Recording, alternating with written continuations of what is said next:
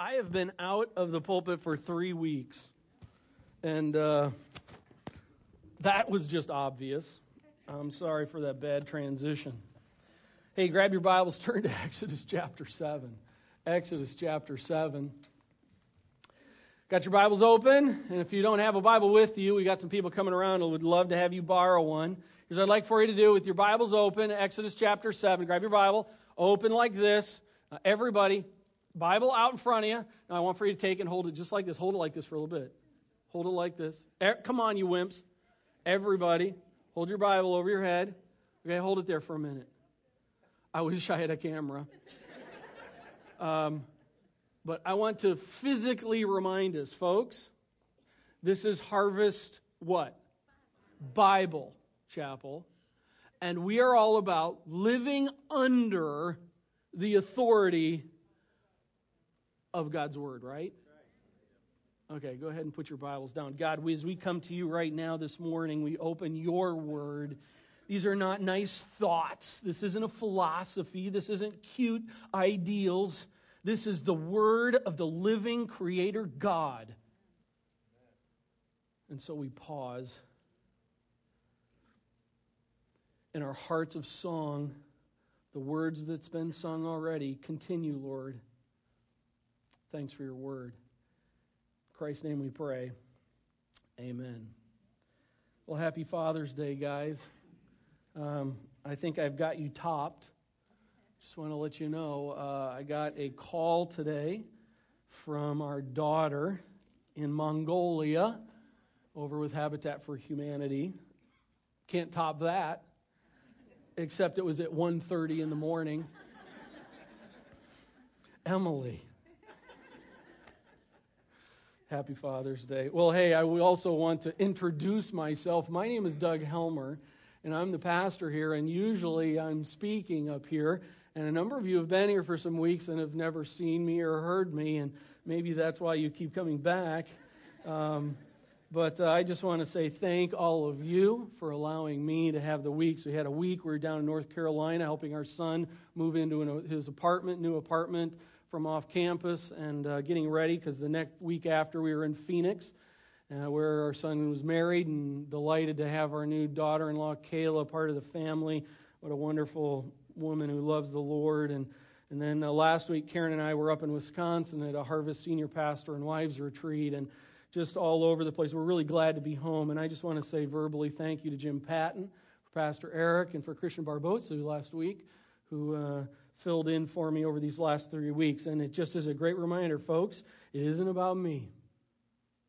That's where you go, amen. That's okay. You're not hurting my feelings. Um, I'm just really grateful uh, to be able to be here and to be able to do what we're doing and have so many who love Christ and uh, are serving in so just wonderful ways. Well, as we prepare to get into Exodus chapter 7, I want to remind us that uh, we are on a journey through Exodus. We're in this process here where we're seeing God's hand work. And uh, I am really excited about where we're at right now. I'll tell you why in just a minute. But remember, Exodus chapter 1, the Israelites are in Egypt. They're slaves. They've been there as slaves probably as slaves for really in a slave status for maybe under 300 years. Uh, in Exodus 1, it's about 350 years into uh, the family, uh, Jacob moving over and bringing the family into Egypt. Uh, Exodus 2, God sovereignly births a deliverer. Uh, brings him to the face of the earth, even though people don't really know about it much. And then in uh, Exodus 3 and 4, we see this uh, man Moses meeting with God on Mount Sinai, and then he heads back to Egypt, prepares his family to head or back to the land of Midian, gets his family, starts heading over to Egypt. God shows up in a way, needs to teach Moses uh, uh, a lesson uh, on the way, and he does. Uh, I think uh, his wife and kids head back as a result. Uh, in Exodus 5, we find Moses and Aaron is before Pharaoh as God commanded them to do, and they're doing just what God commanded, and things are not turning out very well because Pharaoh got honked off. And Pharaoh, in the process, he basically makes it harder for the Israelites. And we find at the end of chapter 5, Moses frustrated and confused. In fact, let, let's look there. Exodus chapter 5, verse 22. Then Moses turned to the Lord and said, Now get a load of this attitude and frustration. I, I can understand it. Moses turned to the Lord and said, Oh Lord, why have you done evil to this people?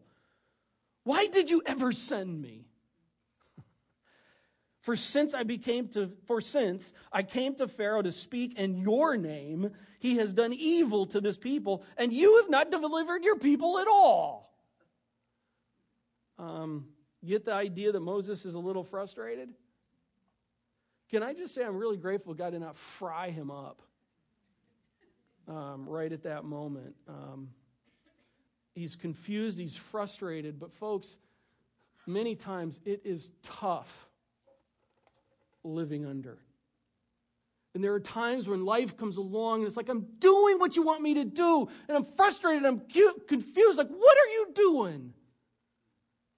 And we see that in the Psalms taking place many times that it can be tough living under. And let's ask the question what is God doing? Can't God just deliver the people? Is God not big enough that God has to just like go and just grab the Israelites and go, boom, and place them in the promised land? Can't God do that? Or is God not in control of things on the earth to where God has to have time so that he can manipulate all the people and work them because God couldn't do it right now?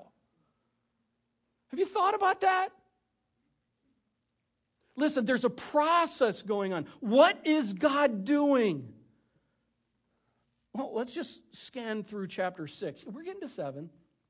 Chapter 6, verse 1. But the Lord said to Moses, after he says this, God, what's the deal? I don't even want to be here anymore. But the Lord said to Moses, Now you shall see what I will do. That's a huge statement. In fact, let's carry it on. Verse 2 God spoke to Moses and said to him, I am the Lord. Well, duh. No, no, no. Hold on. Let's go to verse uh, 6. Say therefore to the people of Israel, say what? I am the Lord. Then look on down. Verse 7 I will take you to be my people, and I will be your God, and you shall know that what? Then let's jump over to verse 28, chapter 6. On the day when the Lord spoke to Moses in the land of Egypt, the Lord said to Moses, I am the Lord. Moses, you are going to see that I am the Lord. And in fact, not only are you going to see that I am the Lord, but all the Israelites are going to see that I am the Lord. And in fact, I would say this I think, as I've been pondering through this, like no other time in history up to this point in time has God ever shown himself like this before. Yeah, but Doug, no, uh, hold with me. Adam and Eve. Did God show himself? Yeah. Okay, but it was just pretty small, confined realm of people. Okay, what, what, what about Noah? God showed himself like big time to everybody, but they all died except for one family. That was unique. Then you carry on, well, Abraham, yeah, but Abraham, certainly God showed himself and revealed himself. But yet, uh, uh there he is in this. Um, a process where it's kind of limited, but then with Isaac still limited, then with Jacob still pretty limited, Joseph uh, getting bigger, but still pretty limited. And now, folks, listen, God is about to reveal himself to millions of people.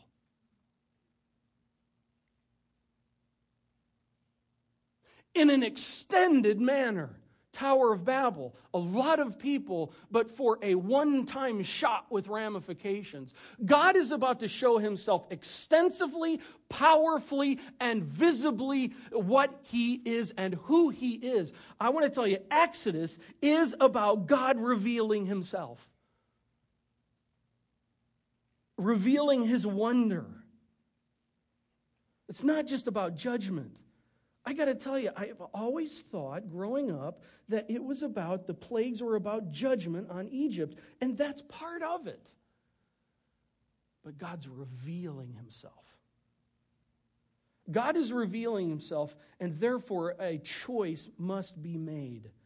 Am I going to place myself under the revealed God for him to do a work in and through me? The revealed God requires a response. The wonder of God, the revelation of God is what starts the work of God.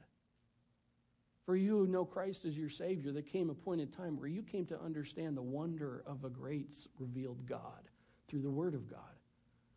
And that resulted in a work in you when you received Jesus Christ as your Savior. And it doesn't stop there.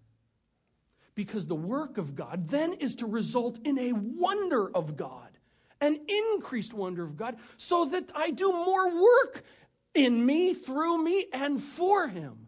And that a wonder results in a work, which results in a wonder, which results in a work, which results in a wonder, which results in a work, which. And it keeps on going. And the question is is it keeping on going? Grammatically, that I don't think that was correct. But is it? Well, let's jump into chapter 7 because we are going to see God reveal himself. It's so cool here. Look at this. Genesis, no, Exodus. Let's go to that book. Exodus chapter 6. Let's get a running start from verse 28. On the day when the Lord spoke to Moses in the land of Egypt, the Lord said to Moses, I am the Lord.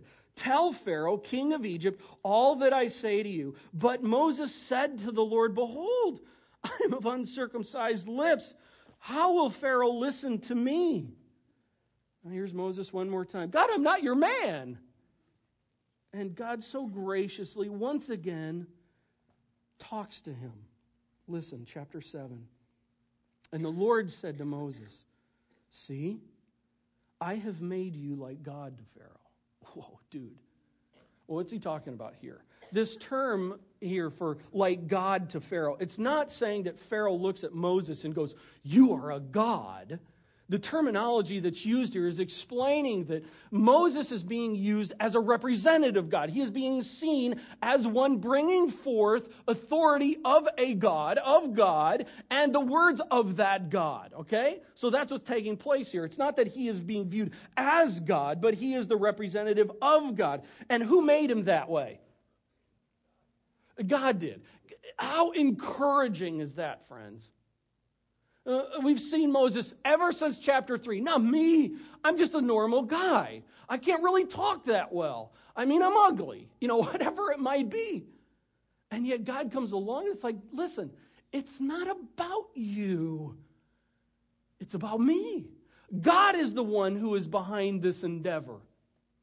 And notice the very first word of what God says here see, I think this is, I'd love to camp on this, but I'm not, I can't for sake of time. But God says to Moses, See, I have made you like God to Pharaoh.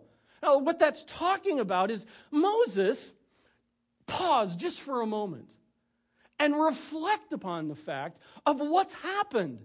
Listen, I understand that right in the moment you are overwhelmed, you're frustrated, you're wondering what's going on, and I understand that. But pause and go back, rewind, and take a look what I've done. I've saved you from birth. I brought you up in Egypt. I kicked you, got you kicked out, if you will. God is sovereign.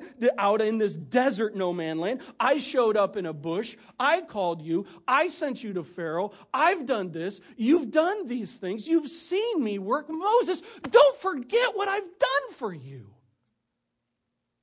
And I just want to say, this is a moment in time to pause and just go, friends, remember, see what God has done in your life. And it's also an appropriate moment to ask the question if you say, okay, let me see what God has done in your life. And honestly, the bank account is pretty empty. I just want to say listen, do you know him? And are you living for him? Because God wants to do his wonderful work in you.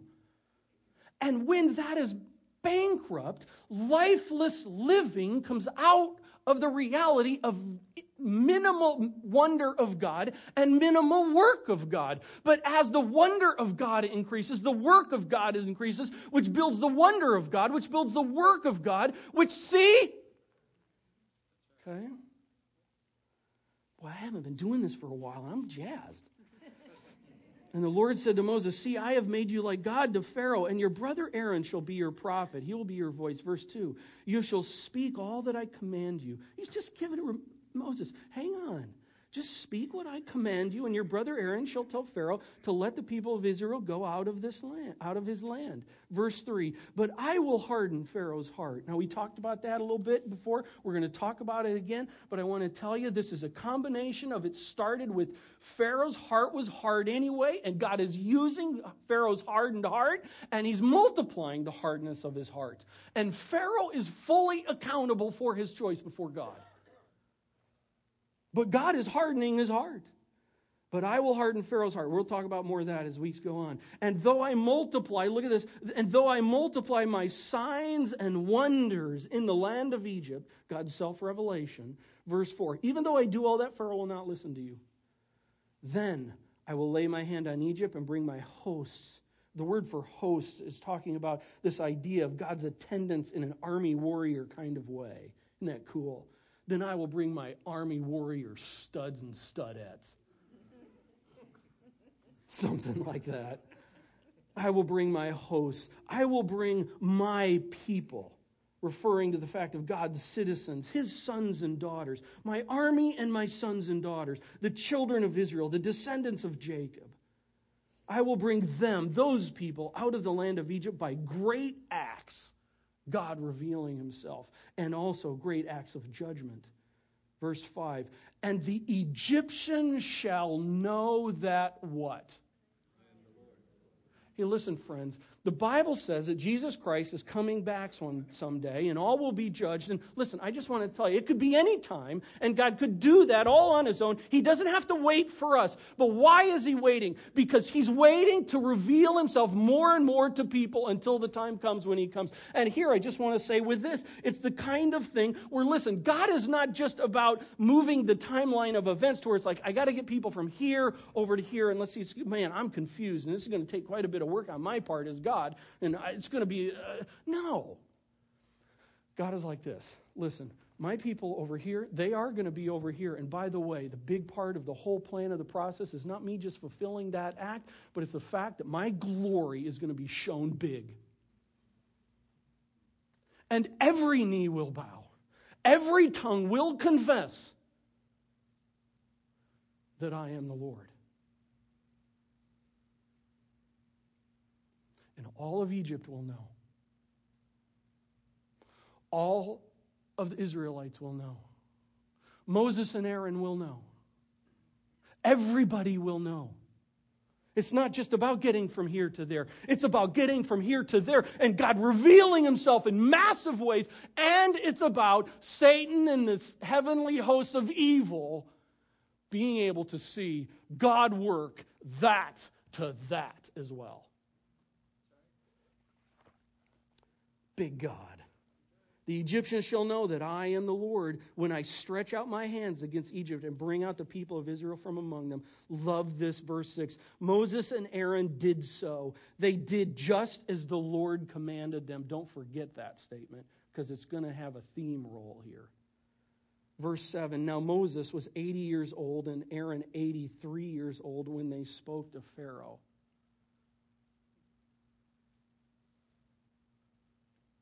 Norm, Maryland.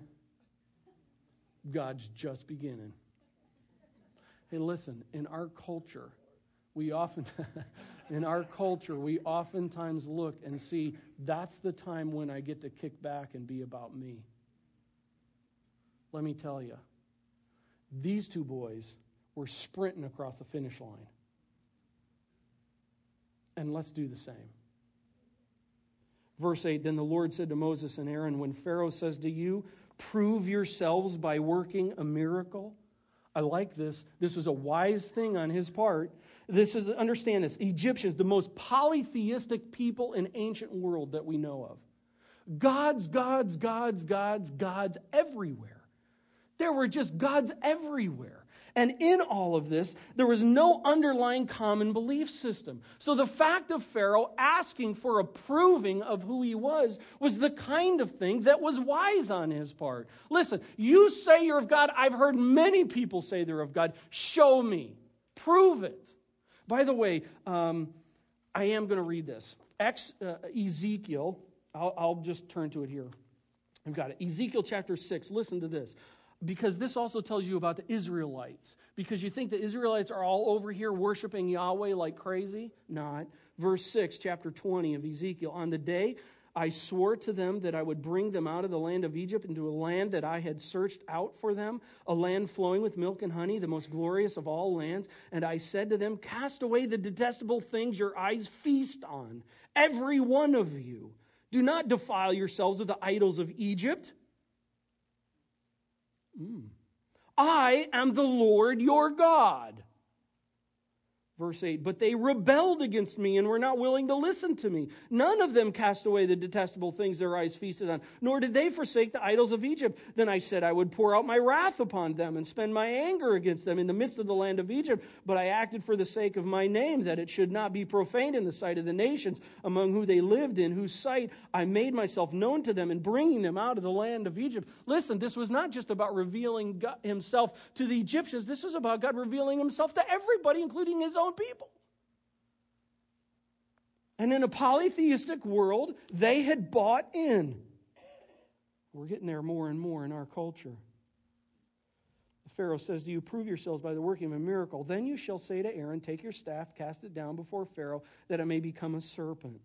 Verse 10, look at this. So Moses and Aaron went to Pharaoh and what? They did just as, uh, one more time, God says.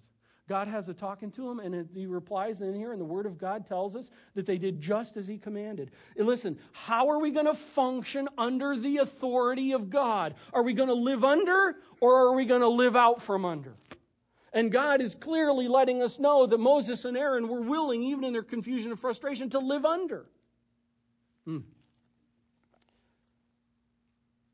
Verse 10 Aaron cast down the staff before Pharaoh and his servants, and it became a serpent. Then Pharaoh summoned the wise men and the sorcerers, and they, the magicians of Egypt, also did the same by their secret arts. Whoa. Whoa. There's four views on what happened here. Uh, some of them come from the Hebrew wording that takes place, and these aren't heretical views or liberal theology views necessarily, but uh, uh, there's four views on what actually happened here with the magicians. What did they do? One, so one says is that it's an optical illusion because the Hebrew word enchanted is kind of in the text here. They enchanted the people by acting upon their imagination. So they didn't come in with these staves like um, Aaron had a staff. Uh, they didn't come in with a staff, toss it down, and uh, it turned into a snake. It was actually a stick here and a stick there, but it just got enchanted in some ways, an optical illusion. They had mirrors. Another is sleight of hand, trickery, the substituted the staff for the snake. You know, where it's like, stick, snake, stick, snake. You know, I, I don't know how they did that, but sleight of hand. Another is snake's charm to appear as dead, as a staff. I love this one. Literally, it's viewed that apparently some have done it to where they take a snake, they charm it to where it's stiff like this. And so this isn't a stick, this is actually a charmed snake. Wake up! And then it woke up. I mean, kind of cool to do, but I'm for the fourth one. The magicians actually performed the supernatural act. They brought in a stick and boom, snake. And I think because as we see the text roll on as to why. But I just want to say one thing, one moment here, real quick. Be careful what you get yourself involved with because there are very powerful sources out there. And here in America, we just don't get that. You go to South America, Africa, and some other countries, and I want to tell you, there's some spooky stuff out there. Satan is an angel of light looking to devour. And they also did the same to their secret arts. Verse 12 For each man cast down his staff, and they became serpents. But Aaron's staff swallowed up their staffs. Game on. My God is bigger than your God. Isn't that cool? I mean, can you imagine the process of watching this happen? I don't know whether they're two, or they're three, ten, and there's the one, and and you just wonder what that snake did then, going. I don't know, kind of a thing. But I just want to tell you what you sitting there, and you would think, under seeing the revealed power of, if you will, in Pharaoh's study, this God at this moment, okay, polytheistic world, in the reality of his worldview, his paradigm, where he's at, he's seeing, yes, there's some divine authority power going on here. How's he going to respond? Verse 13 Still, Pharaoh's heart was hardened, and he would not listen to them as the Lord had said. And frankly, I uh, really do understand why. I'll hit that just a little bit more here in just a minute. Verse 14 Then the Lord said to Moses, Pharaoh's heart is hardened. By the way, do you notice the contrast? Again and again in this chapter, we've seen earlier up in uh, verse 3, harden Pharaoh's heart. Then in 4, Pharaoh will not listen to you. Um, coming on down, verse 13, Pharaoh's heart was hardened. Then verse 14, Pharaoh's heart is hardened. And also up in verse 6, Moses and Aaron did as the Lord commanded. And then in verse 10, Moses and Aaron did as the Lord commanded. I think the text is helping us to see God is revealing himself in the process of revealing himself. And we have the opportunity to what it, see what it's like for someone who is willing to reside under that self revealed authority that's there or someone who wants to remain outside of that that revealed authority that's being shown before them. 14 Then the Lord said to Moses, Pharaoh's heart is hardened. He refuses to let the people go. Go to Pharaoh in the morning as he is going out to the water. Stand on the bank of the Nile to meet him. Take in your hand the staff that turned into a serpent. I, can I just, I, I, hope I'm not taking this out of uh, flow here, but I think it's really cool how God reminds in this thing don't just take your staff, but Moses, take your staff, the staff that was turned into a serpent. The power and the presence of God. Moses, I'm just reminding you, take the power and the presence of God with you. It's not hocus pocus, it's me. Verse 16, and you shall say to him, The Lord, the God of the Hebrews, sent me to you, saying, Let my people go that they may be with me in the wilderness. So far, you have not obeyed. So far, you have not submitted. So far, you have not been willing to place yourself under this authority being revealed. Verse 12 Thus says the Lord, By this you shall know that what? God wants Pharaoh to know that he is the Lord. Behold, with the staff that is in my hand, I will strike the water that is in the Nile, and it shall turn into blood. Uh, two things. Just how cool is that? That, you know, if you've seen the movie, uh, they actually did a pretty cool job of that. But, you know, they come up, touches the water, and it turns to blood. By the way, why not motor oil, or why not Coke, or why not mayonnaise, or something like that? Really? Why blood? Hmm. There's a theme going through the scriptures. Uh, God is just so cool in how he brings the reality of the Redeemer and the need for blood sacrifice. And it shall turn into blood. Verse 18 The fish in the Nile shall die, and the Nile will stink, and the Egyptians will grow weary of drinking water from the Nile. Verse 19 And the Lord said to Moses, Say to Aaron, Take your staff and stretch out your hand over the waters of Egypt over their rivers, their canals, and their ponds, and all their pools of water, so that they may become blood. And there shall be blood throughout all the land of Egypt, even in vessels of wood and in vessels of stone.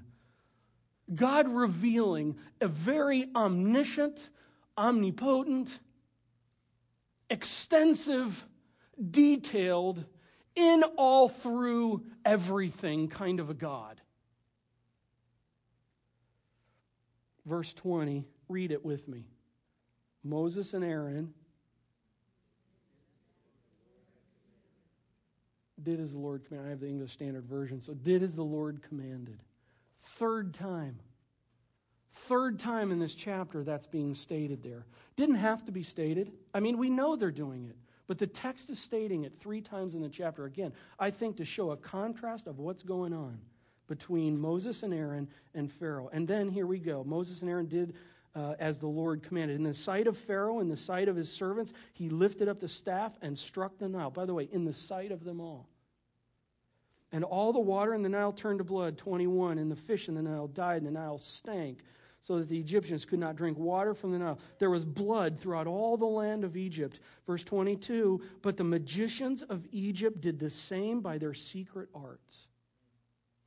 Ooh. Uh, let me step back one thing. I bypassed. Uh, uh let me talk about the Nile. Of all the the, the plagues that's starting here, God goes right to the Nile. Why the Nile? Well, the Nile was the center of everything for Egypt. It was their transportation, it was their agriculture, food, it was their drinking water, it was everything that was going on. And you take away the Nile, you take out their stock exchange. You take away the Nile and you take out their water supply. You take out the Nile and you take out all the grocery stores. God knew right where to go. In fact, we've got, uh, uh, bring this next slide up. Here's a hymn back in those days sung about the Nile. Hail thee, O Nile, that issues from the earth and comes to keep Egypt alive. He, the Nile, that waters the meadows which Re created in order to keep every kid alive. He that makes to drink the desert and the place distant from water, that is his dew come down from heaven. Go to the next one, another hymn. This is hymn number 629. Okay, if he is sluggish, the nostrils are stopped up and everybody is poor. You see how they view the Nile? If there be a cutting down in the food offerings to the gods, then a million men perish among the mortals. Covetousness is practiced. The entire land is in a fury, and great and small are on the execution block. But people are different when he approaches. Khnum, the main god of the Nile, constructed him. When he rises, the land is in jubilation, then every belly is in joy, every backbone on laughter, and every tooth is exposed. Not quite sure what the tooth is exposed thing is. But can't you, I just say this, uh, every backbone on laughter. I don't know if that's what they were talking about, but that's what I'm thinking. And this thing just represents, oh, the Nile. And God comes and takes the Nile out first shot. Game on. God is revealing himself strategically. Verse 22 the magicians of Egypt did the same by their secret arts. They did the same. Serious, dude, think of this. They did the same. I mean, I can like kind of go with the snake thing. I don't, you know, okay, there's there's power out there. But they turned water to blood. Was it just looked like? I don't know. But it was enough that they were convinced that they could do it. And here's why. Then look at the next following. So Pharaoh's heart remained hardened, and he would not listen to them as the Lord had said. Pharaoh turned and went into his house, and he did not even take this to heart. And let me tell you, I get why because of this. You live in a polytheistic world where there's gods everywhere. You talk about God, fine, fine. God this, God that. Wow, wow, wow, wow, wow. Now show me your God. Okay, poof, show me your God. You know what? You showed me your God. They showed me their God. I'm not that impressed. Then you come down to the Nile. Boom, blood. Ooh, my, that would set me back a little bit. But then they come and do the same thing.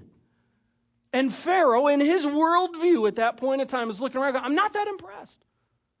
God schmod. And he turns around. I live in a world where there's all kinds of gods around, and why should I listen to you? You're slaves. Go back to work. You're irritating me. The game's on.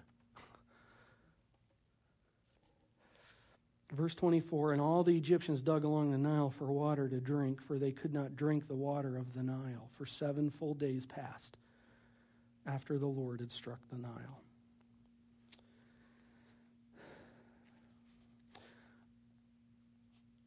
God has revealed himself. We're seeing in this text that God is in the process of revealing himself. But I just want for us to know, folks, God has revealed himself. We are so blessed.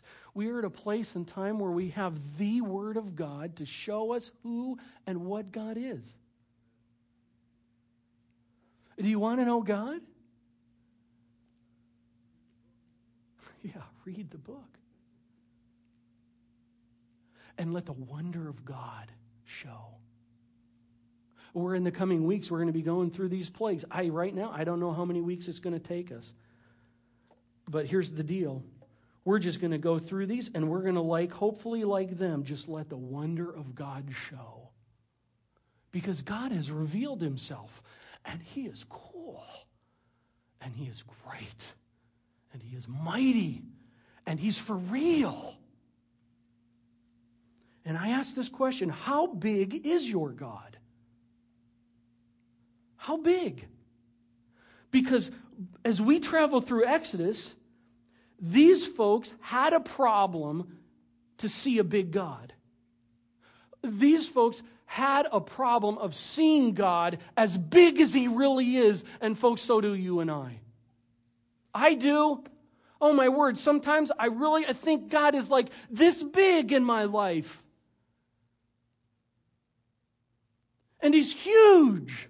And this is about experiencing what God has done so that the wonder of God is just like we're just bedazzled by the wonder of God. All the way to the point to where the wonder of God, the revealing of Him, means that I have a choice to make. I cannot take in this God and just turn around and walk away. But yeah, you can actually.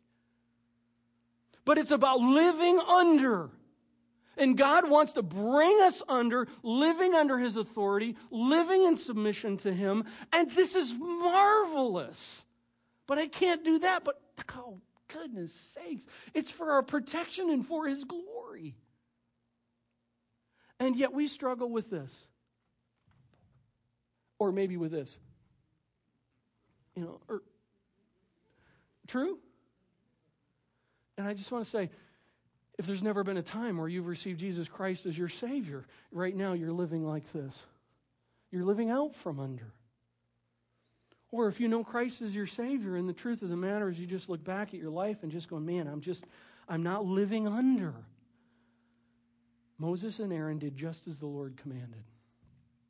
What a great example for us. It's not about worshiping them, but Moses and Aaron did what the Lord commanded because they saw the wonder and the works of God in their life. God has revealed the wonder of himself. Therefore, I have a choice to make. Am I going to live like Pharaoh?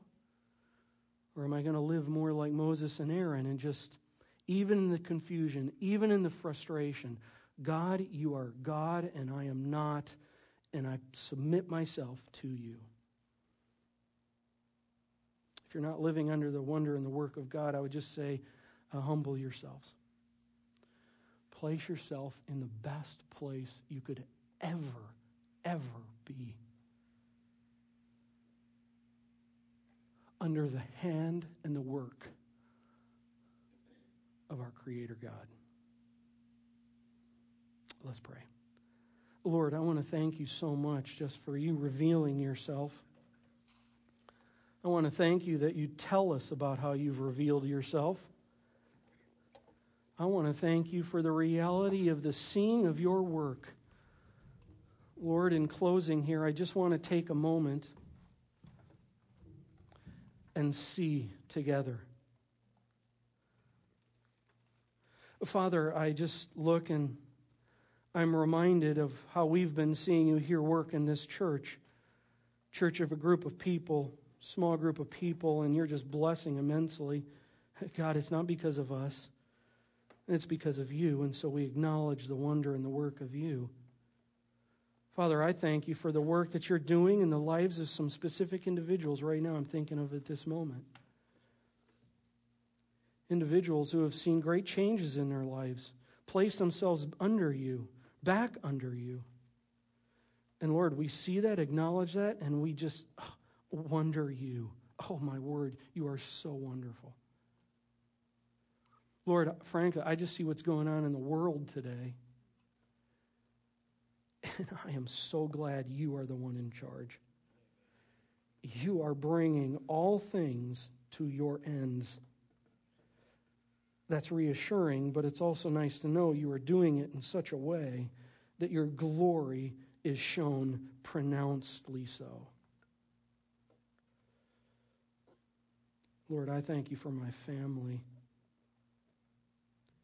Just how you've worked in my family alone. Uh, thank you for that.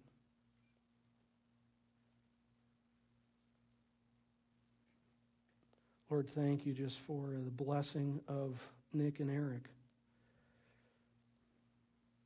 For others here who are serving in capacities of love for you and for people.